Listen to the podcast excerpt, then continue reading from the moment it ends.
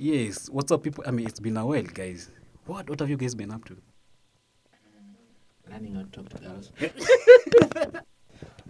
Talking to girls on social media or on some videos you're doing in your houses. You know, tuliambia we can't do videos as tech bloggers. But yes, guys, welcome back to yet another episode of 24 Bit.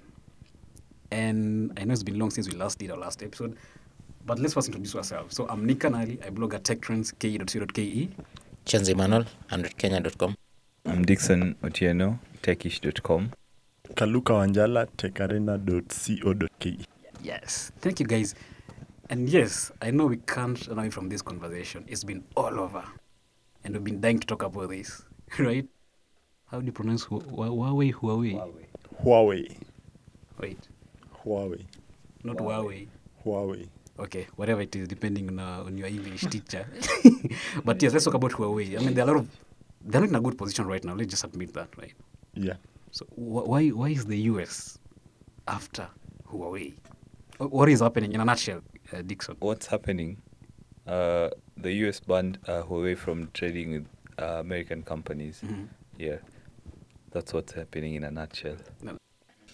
So the American companies that were already working with Huawei, they can't continue working with them mm-hmm. because of the sanctions. And if you disobey the U.S. sanctions, of course, that will be a problem for the American companies. And even not just American companies, some companies beyond. In Europe and I think in Japan, I saw some issues. Some companies said they are not going to work with Huawei going forward mm-hmm. because of that. Mm-hmm. Yes. Is it chance? Is it trade wars? Is it, I don't know. It depends on who you ask and also someone's level of understanding. Because mm-hmm. A lot of people are taking the whole matter at face value. Mm-hmm. The face value is Huawei is a security risk to America's national security infrastructure. Well, so as a result, that's according to the EU. Yeah. So that's the face value, and that's what's being peddled out there. But Trump has come out to admit he's using the company to bargain with the Chinese government, because they have this, China does a huge volume of trade with the US. Yeah. And as a result, there's need to be some housekeeping. And since Trump came to power and has this America First policy, he's been wanting to get the best deal terms for mm-hmm. the US. Mm-hmm. So he's gone back to renegotiate all those things. And one, of course, China being one of the biggest trading partners, it means they need to negotiate one of those. So they've been pushed back from Beijing and Washington mm-hmm. and all those things. But if you can catch the attention of the Chinese, is pulling one up on their biggest brand mm-hmm. outside their country, mm-hmm. which happens to be Huawei. So as far as Trump is concerned, and he's admitted this public, so anyone can look that up, is using them as a bargaining chip mm-hmm. to get the Chinese on the negotiating table mm-hmm. and to get the kind of deals he wants. Because long before the Huawei ban or Huawei was placed on that list by the Department of Commerce of the U.S., mm-hmm. Both China and the U.S. had imposed tariffs of up to 25% on certain goods, which will have meant a lot of stuff being manufactured in China. Mm-hmm. Is levied at 25% tariff when entering the US, and the same thing for US goods going to China, because China reciprocated. So that will have meant, in effect, a lot of the gadgets that Americans get to buy, iPads, iPhones, mm-hmm. MacBooks, basically everything that comes out of China will have been a little bit costlier, because those companies will pass on the cost to the consumer. So that's been it. So you can say a trade war, yes. Not many people will agree based on the level of understanding, because the whole matter is barely technical. It's mostly political. Yeah. So it's mostly political. So when it comes to politics, there's a lot of variance, and things that are true today may not be true tomorrow, because it's just neither here nor there. So there are so many there are so many moving parts in the whole discussion. So personally, I'd say it's part of a trade war. Yeah. But the other bit is, long before Trump became president, Huawei had also been accused by the Americans of issues to do with their security and everything. And that is informed by, there's also the threat posed by Huawei being now an emergent leader in technology, like the company is on the forefront when it comes to 5G, and that's a threat to America's dominance. There's also another political circus around there. Yeah. So you really can't, like, at least from my point of view, I really can't point one specific bit and say this is it. But there are so many factors, and you need to scratch beyond the surface to make a conclusion, or to at least get close to one. Yeah. Mm-hmm. And the ban with Google, I think it was a real big blow for Huawei, right? And that means services YouTube, Gmail won't be accessible in future. They said they were talking about future Huawei devices, right? Right. So the previous device won't be affected by this ban. When it was announced, it was like it will be immediate. Mm-hmm. When Google said they're pulling out Play services from Huawei devices, it was like it will be immediate. Then Android tweeted, the official Android account tweeted that the Play services will be available on all current, existing, and in stock Huawei phones. Mm-hmm. But then there's a reprieve for 90 days, so everything is kind of the way it used to be. Mm-hmm. So we're waiting for the 90 days. But we don't know about what happens after 90 days, what happens to the future of Huawei phones that run Android. But what does this mean for Huawei as a company? Actually, according to me, it means nothing. It just means we're going to have a situation where technology will be fronted from two sides. America will have their side of technology, China will have their side of technology, the rest of the world will choose where to fall. Mm-hmm. Yeah. I read your tweet, actually, in the article about what this ban actually means, Chenze. And you're talking about even the US. It's not really a big market for Huawei, really. It's never been. Actually, Huawei only as of March 2018, there are only over 300,000 devices, Huawei devices in the whole of North America. No, that's the US. The whole of North America, that includes Canada, that includes the US itself, includes parts of Mexico. So it's what's at play here, and this is the politics of it all, is the U.S. has been a global superpower since the end of World War II, so it has all this muscle, and the way the world works is the global financial system, the global tech supply chain is anchored around the U.S. So they can use their muscle to keep everyone in line. They basically want to control everything. They want to own it. No, that's basically how the always operate. They are a superpower after all. So as a result, they tend to have a lot of influence, more so in media. A lot of the media content that we consume is from American media houses. So we tend to get the Western point of view. Yeah. So as a result, that's why you see this ban reverberating across the world. But the impact on Huawei's volume of sales in the US is almost non-existent, because they were never there in the first place.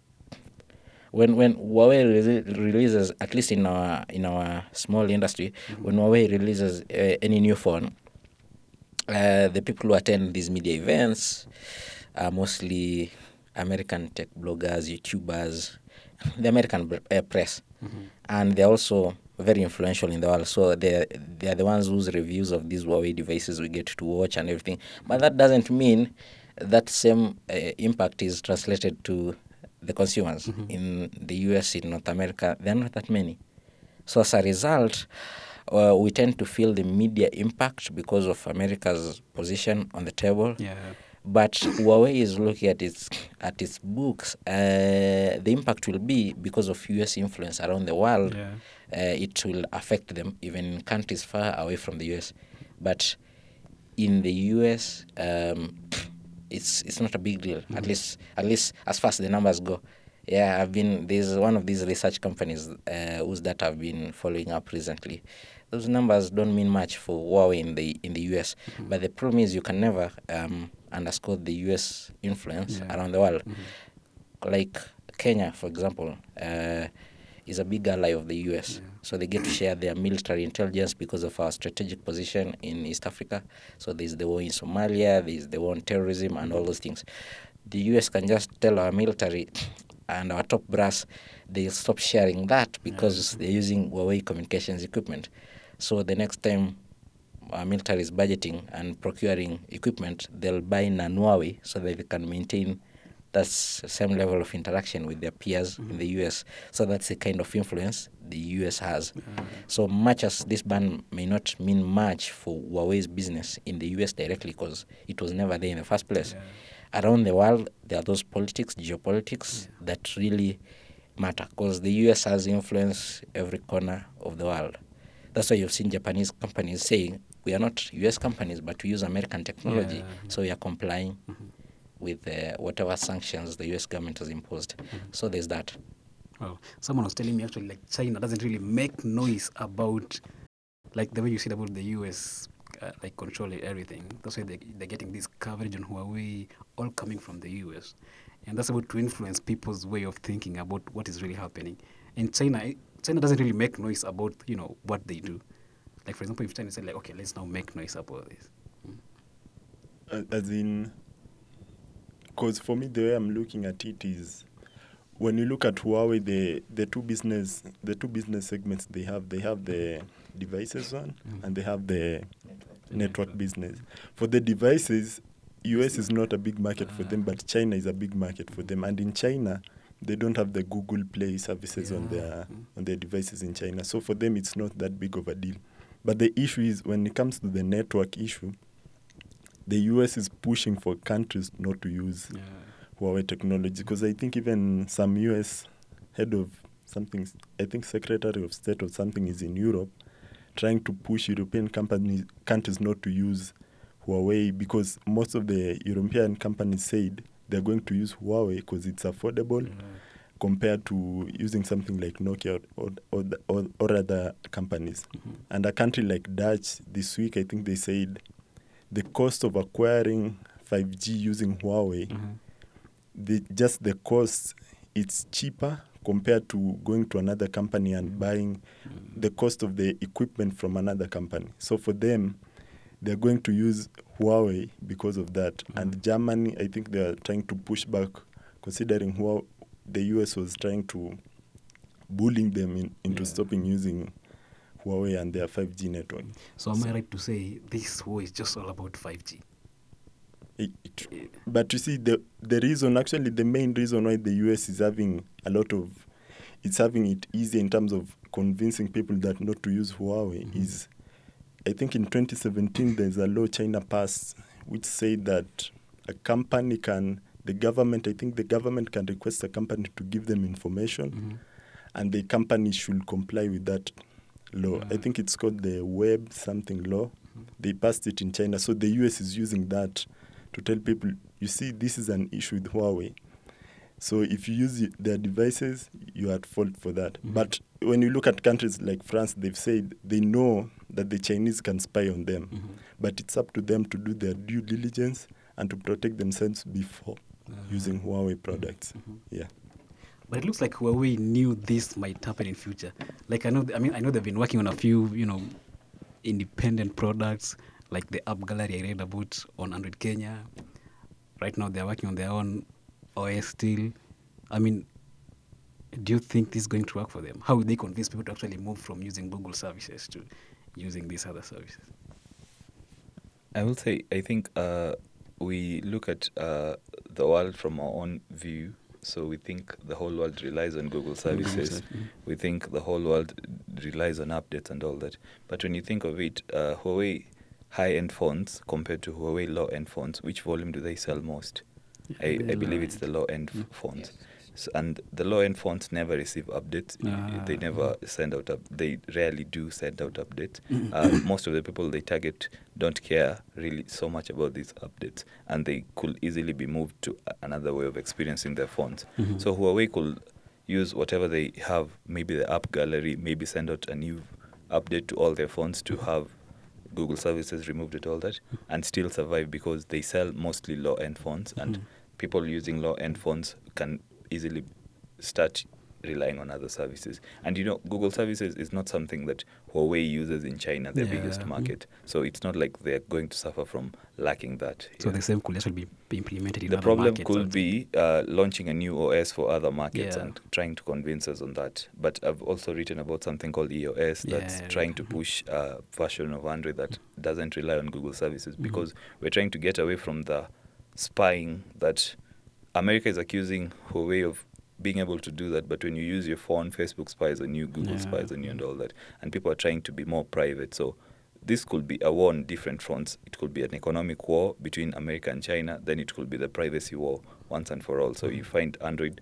gets to become a more private operating system that nobody gets to control, because currently Google controls Play services and all that that run the security of your device and updates of your device, a lot of things. So if you could get to a privacy-focused operating system that runs Android apps, maybe Huawei will win that war, maybe other people will win that war, because Android at its base is open source, and Huawei is one of the contributors to the open source project.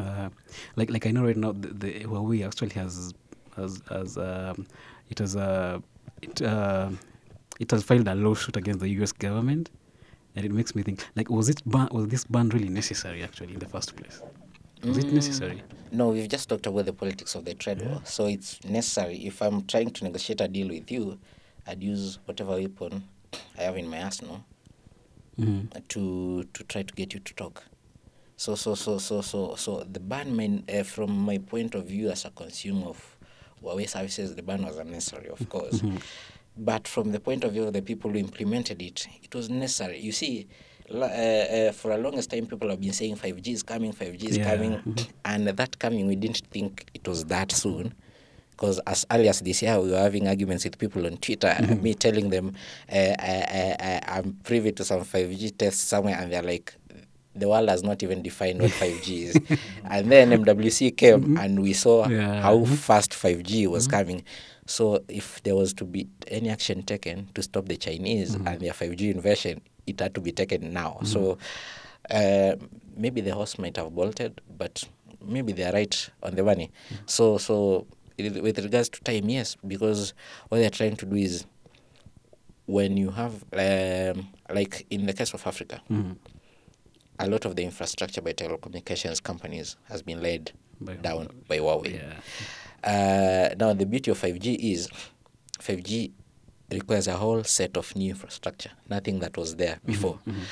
But having used Huawei's equipment before, a lot of these telecommunications companies, mostly in Africa, you go to Latin America, most of Asia, they are at a level where they can easily go to the negotiating table with Huawei and get better terms for 5G equipment. And also you need to know that Huawei is relatively cheaper than Ericsson or Nokia.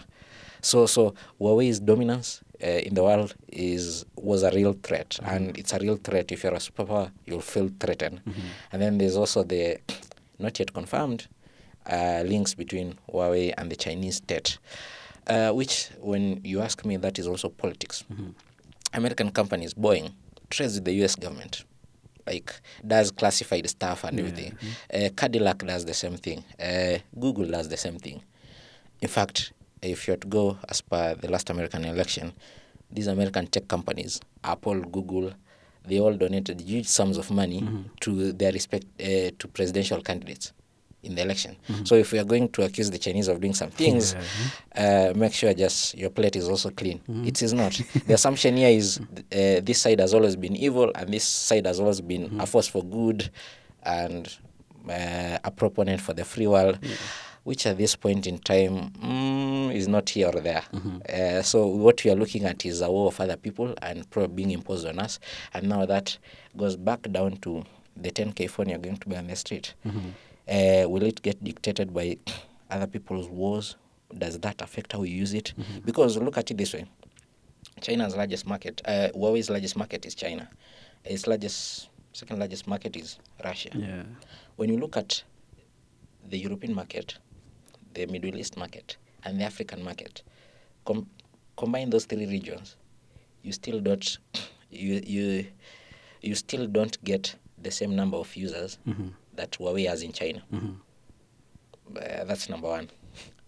And then number two, combined the entire global market, you actually is when you actually get equal to the number of devices that Huawei sells in China. So if we are how we are approaching this is Huawei has been staring at a point of global dominance, and they are the only company in the world that creates the infrastructure, lays it all out, and also creates devices to come around there. Ericsson when it was bought out by Sony from that partnership they have, they had such a similar arrangement, they exited that market. Mm-hmm. You remember that when at the advent of the mobile phone in Kenya, Ericsson, there used to be Ericsson phones. Yeah. Then they banded with Sony and made Sony Ericsson mm-hmm. very successful. And then Sony bought them out and they were out. Mm-hmm. And Siemens used to do phones. And the old Nokia used to do phones too. All those have since exited. Only mm-hmm. Huawei does those things today. Mm-hmm. So that kind of end-to-end gives them huge leverage mm-hmm. that anyone wouldn't want them to, especially if it's not a company from your country. Yeah. It becomes a nightmare. Yeah, so there's that. The impact is, and this is what I've been trying to argue with a lot of people on mm-hmm. Twitter and they don't get, is much as I'm a big proponent of Android and I write about Android almost for a living, availability of Android or absence of it on Huawei devices based on those numbers I've shared mm-hmm. will have very little impact. Number one, it will slow down the expansion in Europe almost to zero. Yeah. But looking at those numbers, that's almost nothing. I mean, they're not the major markets, yes, right? Yes. Huawei was growing in Italy, in Spain, and they were looking to expand in Europe, and their premium devices were getting there. But it's not that much. The next big source of goal for anyone is actually the African market. Mm-hmm. If you look at smartphone numbers, they've been dropping the last, 3 years? Mm-hmm. Yeah, but ours keep going up. Mm-hmm. So they have a hold of this market, and where they don't have a hold, it's other Chinese companies mm-hmm. that do. Mm-hmm. Anyone who's Chinese have been away for so long. Actually, Samsung has maintained some consistency, but they're the only ones. So, and then there's Latin America, which has been experiencing some dips, but which has high potential. Mm-hmm. So things can only go up. And then look at the devices they sell there. Last year, Huawei's bestseller across the world was phones in the Nova series. Yeah. They're budget phones, sold mostly in Asia. Yeah. And in Kenya, here and most African countries, we have the Y series equivalents. Yeah. Really so well. So and then also last year, the phone business and the devices business, the consumer business group of Huawei became their most profitable, mm-hmm. beating the network business for the first time. Mm-hmm. But those volumes weren't driven by the West. The West just provided an avenue for growth. Yeah. But I don't think it was ever going to be their future. Mm-hmm. And then look at this other place where they've been doing well. The phones they provide here never get updates at all. Mm-hmm. I've had the Y9 2019 given to me by Huawei since last year. It's never getting 100p, leave alone Q. But it remains an excellent phone. Yeah. And the people buying it don't care.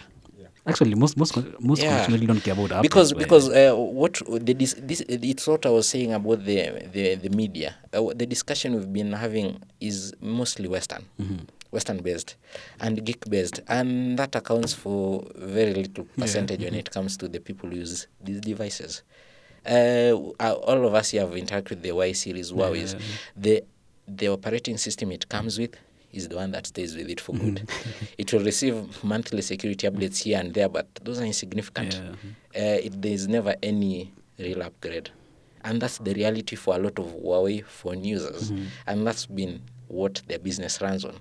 So you can't come tomorrow and claim they'll die because those things won't happen. They haven't been happening already. Mm-hmm. And that hasn't been their strength. Because I'm sure most consumers will be okay with the new OS Huawei is working on actually. I can't say that now, but the point is we can't discount or dismiss Huawei based on the strengths that they've never played to. Yeah. Like their biggest market is China, where Google Play services have never mattered. Here they'll just need to figure out our needs, and then they have App Gallery. And from what I've read and what we've shared on our platform is that whatever they're working on will be compatible with lots of the apps. Yeah. So they have the muscle to actually pull off everything that everyone is saying they can't do. Mm-hmm. What we are doing is we are judging them based on our little understanding of their actual market. Because I'm sure they're smart enough not to let the kind of lead they've had be blown away by sanctions in the US. Mm-hmm. Yeah. Oh, interesting. You want to add something, Dixon? Kaluka. But I mean, based on what we've read and what we've covered on different blogs, I know in some way this ban has affected Huawei in a very, very big way. I mean, how can it redeem itself right now as we wind up? We have like how many minutes? as we wind up? How can it redeem itself right now? Because I know the markets, I've seen there's an article one of my writers did about how some people are disposing their Huawei phones because they're not sure about what will happen next. People, people actually disposing their Huawei phones are just stupid people who don't know anything. They're also rich. And they're also rich. Yeah, people are disposing your phone is working. That improves. This is just sensational news reported by the media, I think, because I don't think anybody will buy a P30 and dispose it when it's still working, unless they're stupid. Yeah. I will think Samsung or other companies are sponsoring such news so that they get sales for their devices. But I believe, no, it's the truth. But I believe Huawei will not have a big problem going forward. After this 90-day whatever, I believe Google also stands to lose a lot from having the second biggest seller of smartphone not use your platform anymore.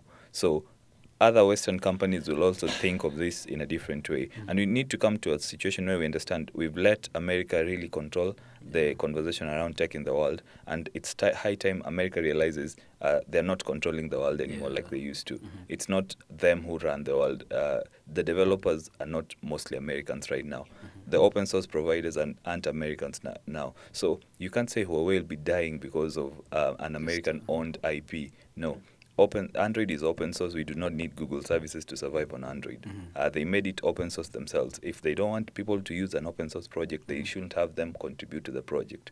If they want to keep Google services, I think Google can keep the license and Android will still work, because Android has gotten to a level where we don't need to rely on that. The open source code is an operating system on its own. It will run very well.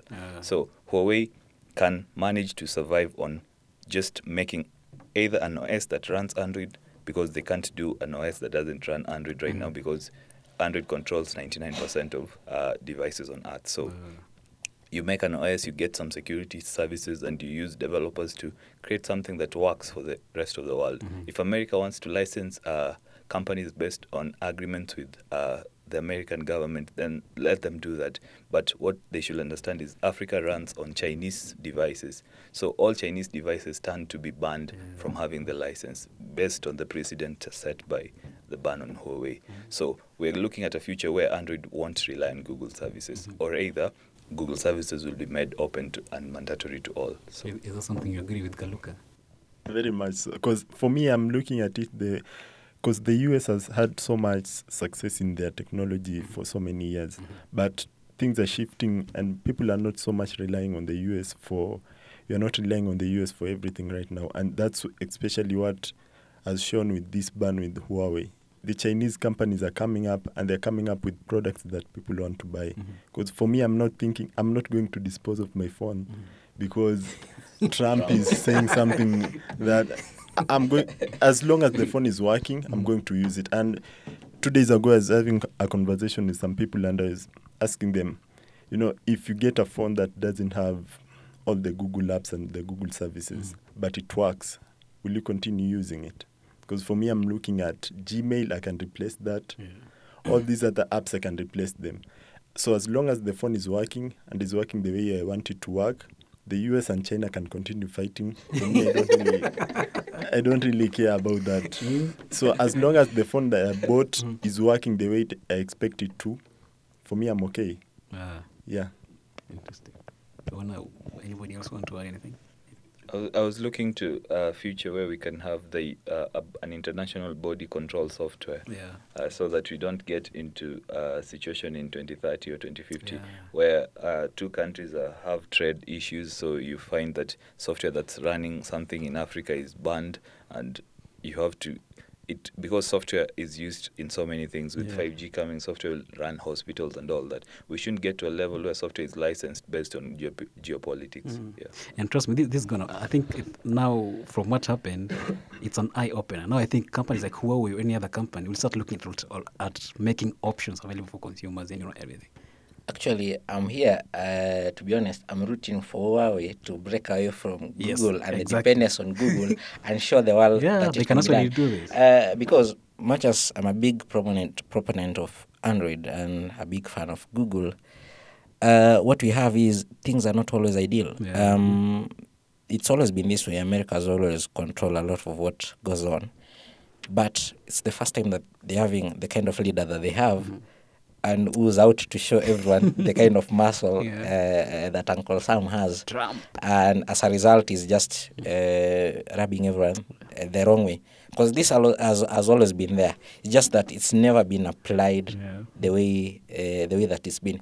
So every other company, like all these companies that are in the Open Handset Alliance that contributes to what we make of as Android, all of them, Samsung, everyone name them. I'm sure they've had these discussions internally.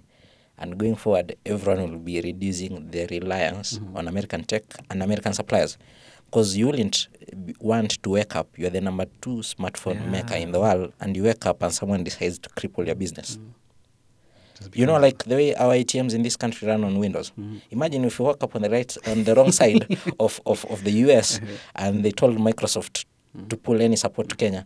One, ATMs are supposed to be secure, so updates are critical. So we'd stop having money in Kenya simply because somebody somewhere said in the US. So this is a wake up call to everyone. Because software is that critical. Visualize a situation where all our banks need to replace their Windows licenses because they've been revoked. There's the ATM, there's the way the banks run themselves. It's unimaginable. And I think that's why everyone is saying Huawei is dying, because when you start to think of it that way, some things are unimaginable. But I think there's no company that is better placed to fight this ban than Huawei. Yes, exactly. Some things will be hard, like this UK company which is owned by the Japanese, the ARM. Like ARM has an entire monopoly on the global chip design business. So if they pull the rug from under you, you are basically done. But it's not past the Chinese to come up with something. They love to fight the accusations of IP theft, which they're already dealing with, like in the US, and all those things, and they'll need to figure things out. But there's no one who's better placed to do it than them. Because for a few things, their network business will be fine, so they can keep generating revenues, unless the US really goes a step higher and interferes outside Africa, because the EU has said they're working with the Chinese. So Africa seems sealed. But unless the US goes out of its way outside Africa to really make sure Huawei does not have penetration, they'll keep generating income from their network business. Wow. And they'll take a hit when it comes to phones. That's for sure. That's in the short term. Long term, I think they'll still be around. We can still, when this podcast grows, we can still have another podcast and we'll still have Huawei phones on the table. I'll be P40. But yes, we'll have to wait until the 90-day ends and see actually what happens after that.